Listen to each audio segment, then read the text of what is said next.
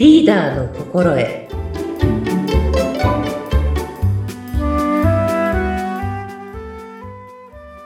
皆さんこんにちは中村グレース雅子ですグレースさん、こんにちは。お相手を務めます、私は土屋純子です。どうぞよろしくお願いいたします。よろしくお願いいたしますはい。前回から始まりました、この番組、タイトルがリーダーの心得。えー、グレースさん、今回2回目の放送となりますけれども、1回目の収録を終えて感想いかがでしたか？なんだか喋りすぎちゃったんじゃないのかなとね。私思ったんですよね。いや、もう私もあの、グレースさんのお名前の由来とか聞けてとっても楽しかったですし、あとあの、やっぱりね、グレースさんの声がすごく綺麗な素敵な声だなっていうふうに思いました。ありがとうございます。亡くなって、あの、亡くならなくてよかったですね。本当に残ってよかったなと。本当にそうですよね。ということで、あの、今回からもね、またよろしくお願いしたいと思いますが、いえー、2回目となります。今回からはですね、1回ずつテーマを設けてお話をしていただけるといいかなと思うんですけれども、い今回、どんなテーマでお話をいただけますでしょうか？はい。えーリーダーの心得として、本当に私が最初に伝えたいのは、あの、リーダーって完璧じゃなくてもいいっていうことですね。リーダーは完璧じゃなくていいですね。なんかあの、私のイメージだと、リーダー、社長さんとかね、うんなんとか CEO とか、そういった方たちって、もう本当に完璧で、もうあの、例えば朝も早く起きて朝活から始めて、時間通りにこう、スケジュールをこなしていく、そんなイメージなんですけれども、そうじゃなくてもいいってことですね。そうですね。うんあのーこれ、なんでしょう。ちょっとね、アニメの話になっちゃうんですけれども、はい、アニメ。はい。あのーワンピースなんかでもはい、別にルフィって完璧じゃないですよね。そっか。ドジしたりするところもありますもんね。でも、仲間からちゃんと信頼されて、はいそしてみんなで、その、ね、難題を乗り越えていくっていうところがあるじゃないですか。言えばそうですよね。うん。それって何かやっぱりルフィにはみんなを引きつけるだけの魅力があるっていうことなんでしょうか？あの、これはね、私が過去、若い頃に言われた言葉なんですけれども、ね、私はもうリーダーって完璧じゃなくちゃいけない。うんみんなのお手本みたいにならなくちゃいけない。はい全部自分が一通りのことができなくちゃいけないって思ってたんですよね。はい。ところがあるとき、それは、まさこさんだからできることです。うん。って言われた瞬間に、すごく自分と、あの、部下とか後輩との間に壁を感じたんですね。ああ、そっかそっか。ううん、うん、うん。ああ、この壁は私が自分が完璧じゃなくちゃいけない。ね、ちゃんとしてなくちゃいけない。お手本にならなくちゃいけないって思い込んで、私自身が作ってしまった壁なんだなと。うん、うん、うん、うん。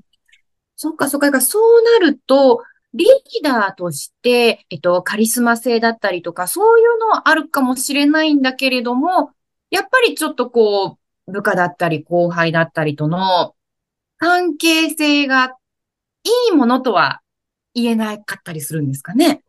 距離もあるし。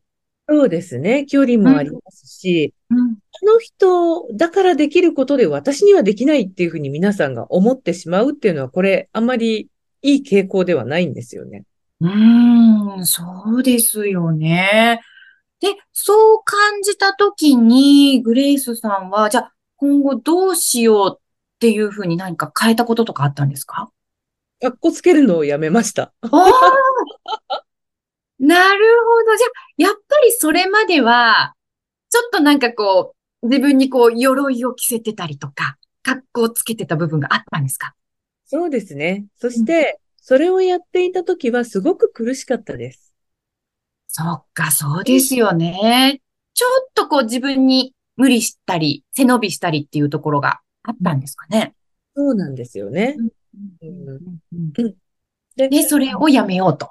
そうです、そうです。あのまま行ったら、もうとにかく、ああ、私は失敗しちゃいけないんだ。私は完璧じゃなきゃいけないんだっていうね、自分で自分に呪いをかけて、はい。もっと苦しくなっていたんじゃないのかなとね、うん、思うことあります。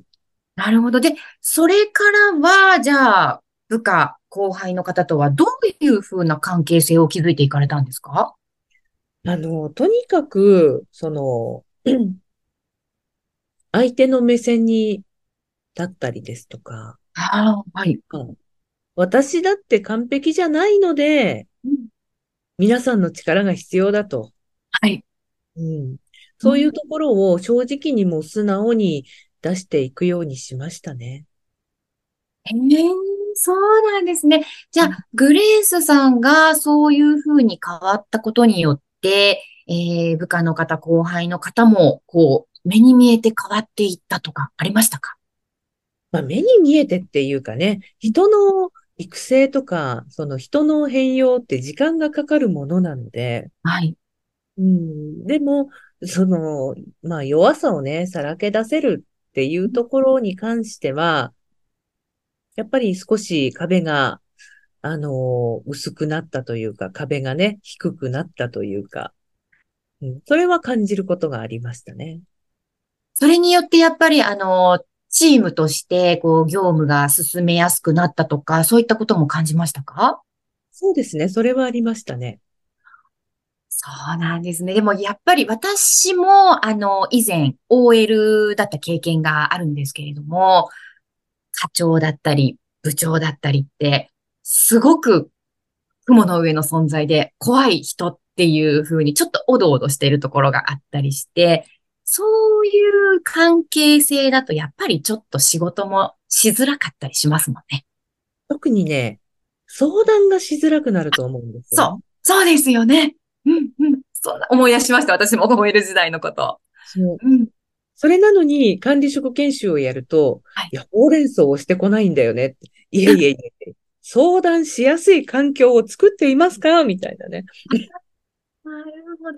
だから、今、グレースさんはそういったことをリーダーの方だったり、リーダー候補生の方に教えていらっしゃるんですね。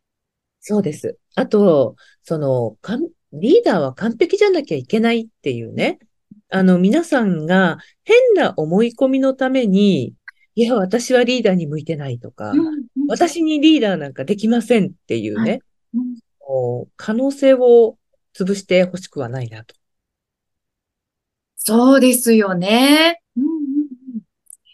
いずれは、だからあなたにもリーダーとして頑張ってほしいからっていうためには、やっぱりリーダーっって完璧じゃないといけないんだよっていう思い込みを捨ててほしいですよね。そうなんです。うんうんうんうね、誰でもリーダーになれるんですよ。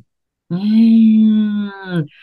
そうですよね。だから私も OL 時代のことを振り返って、ちょっとそう言って上司が、あの、私の目線まで降りてきて話をしてくれてたら、話がしやすかったのになとかちょっと思いましたね、今。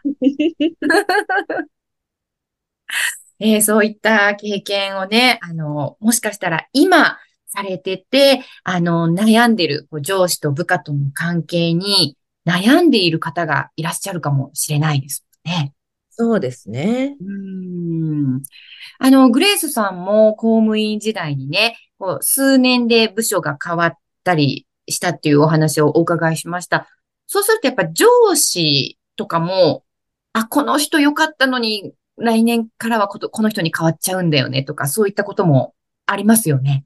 ありますね。本当にね、なんとかガチャとか言われますけどね。ええ、ええ。ね、上司ガチャっていうね、うん、ところが非常にあると思いますけど、はい、でもこれね、逆を返すと、はい、ね、リーダーからしても部下ガチャっていうのだってあると思うんですよ。そうですよね。ああ、この部にだけは行きたくなかったっていうのがぶっちゃけあるかもしれないですよね、リーダーの人にしてみ見ても。うん、うわ、この人には当たりたくなかったなんてね。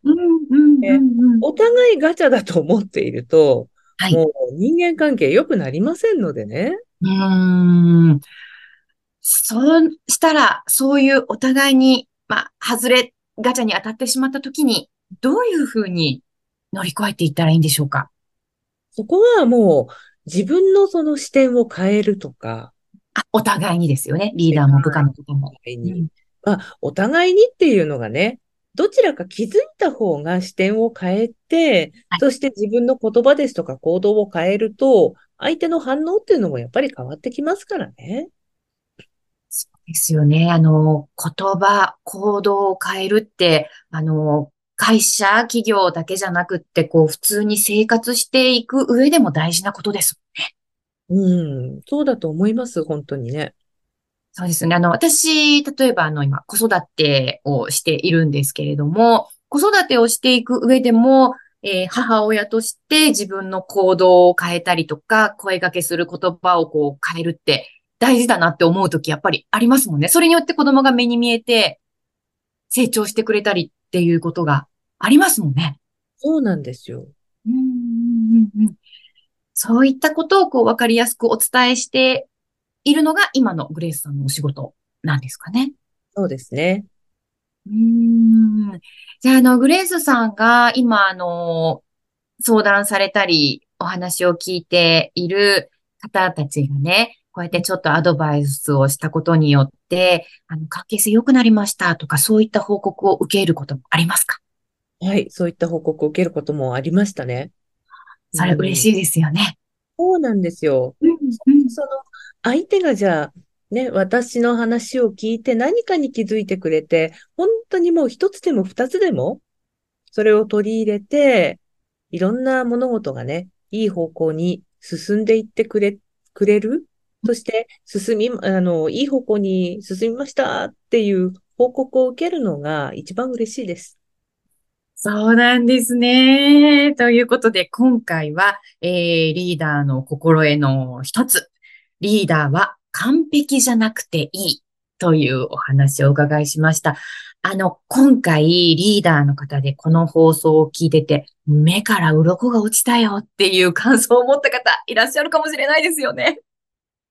ね、そうあってほしいですね。ねえ、まあそういう方はもうぜひ明日からちょっとでも変えていっていただけるとね、うんきっといいんじゃないかなと思います。いや、いいお話を今日お伺いすることができました。ありがとうございました。こちらこそありがとうございました。はい。また次回からもね、えーリーダーの心得一つずつテーマを設けてお話しいただきたいと思いますので、グレースさん、次回もまたよろしくお願いいたします。はい、よろしくお願いいたします。はい。ということで、番組をお聞きの皆さん、次回もお楽しみに。それでは、さようなら。ありがとうございました。ありがとうございました。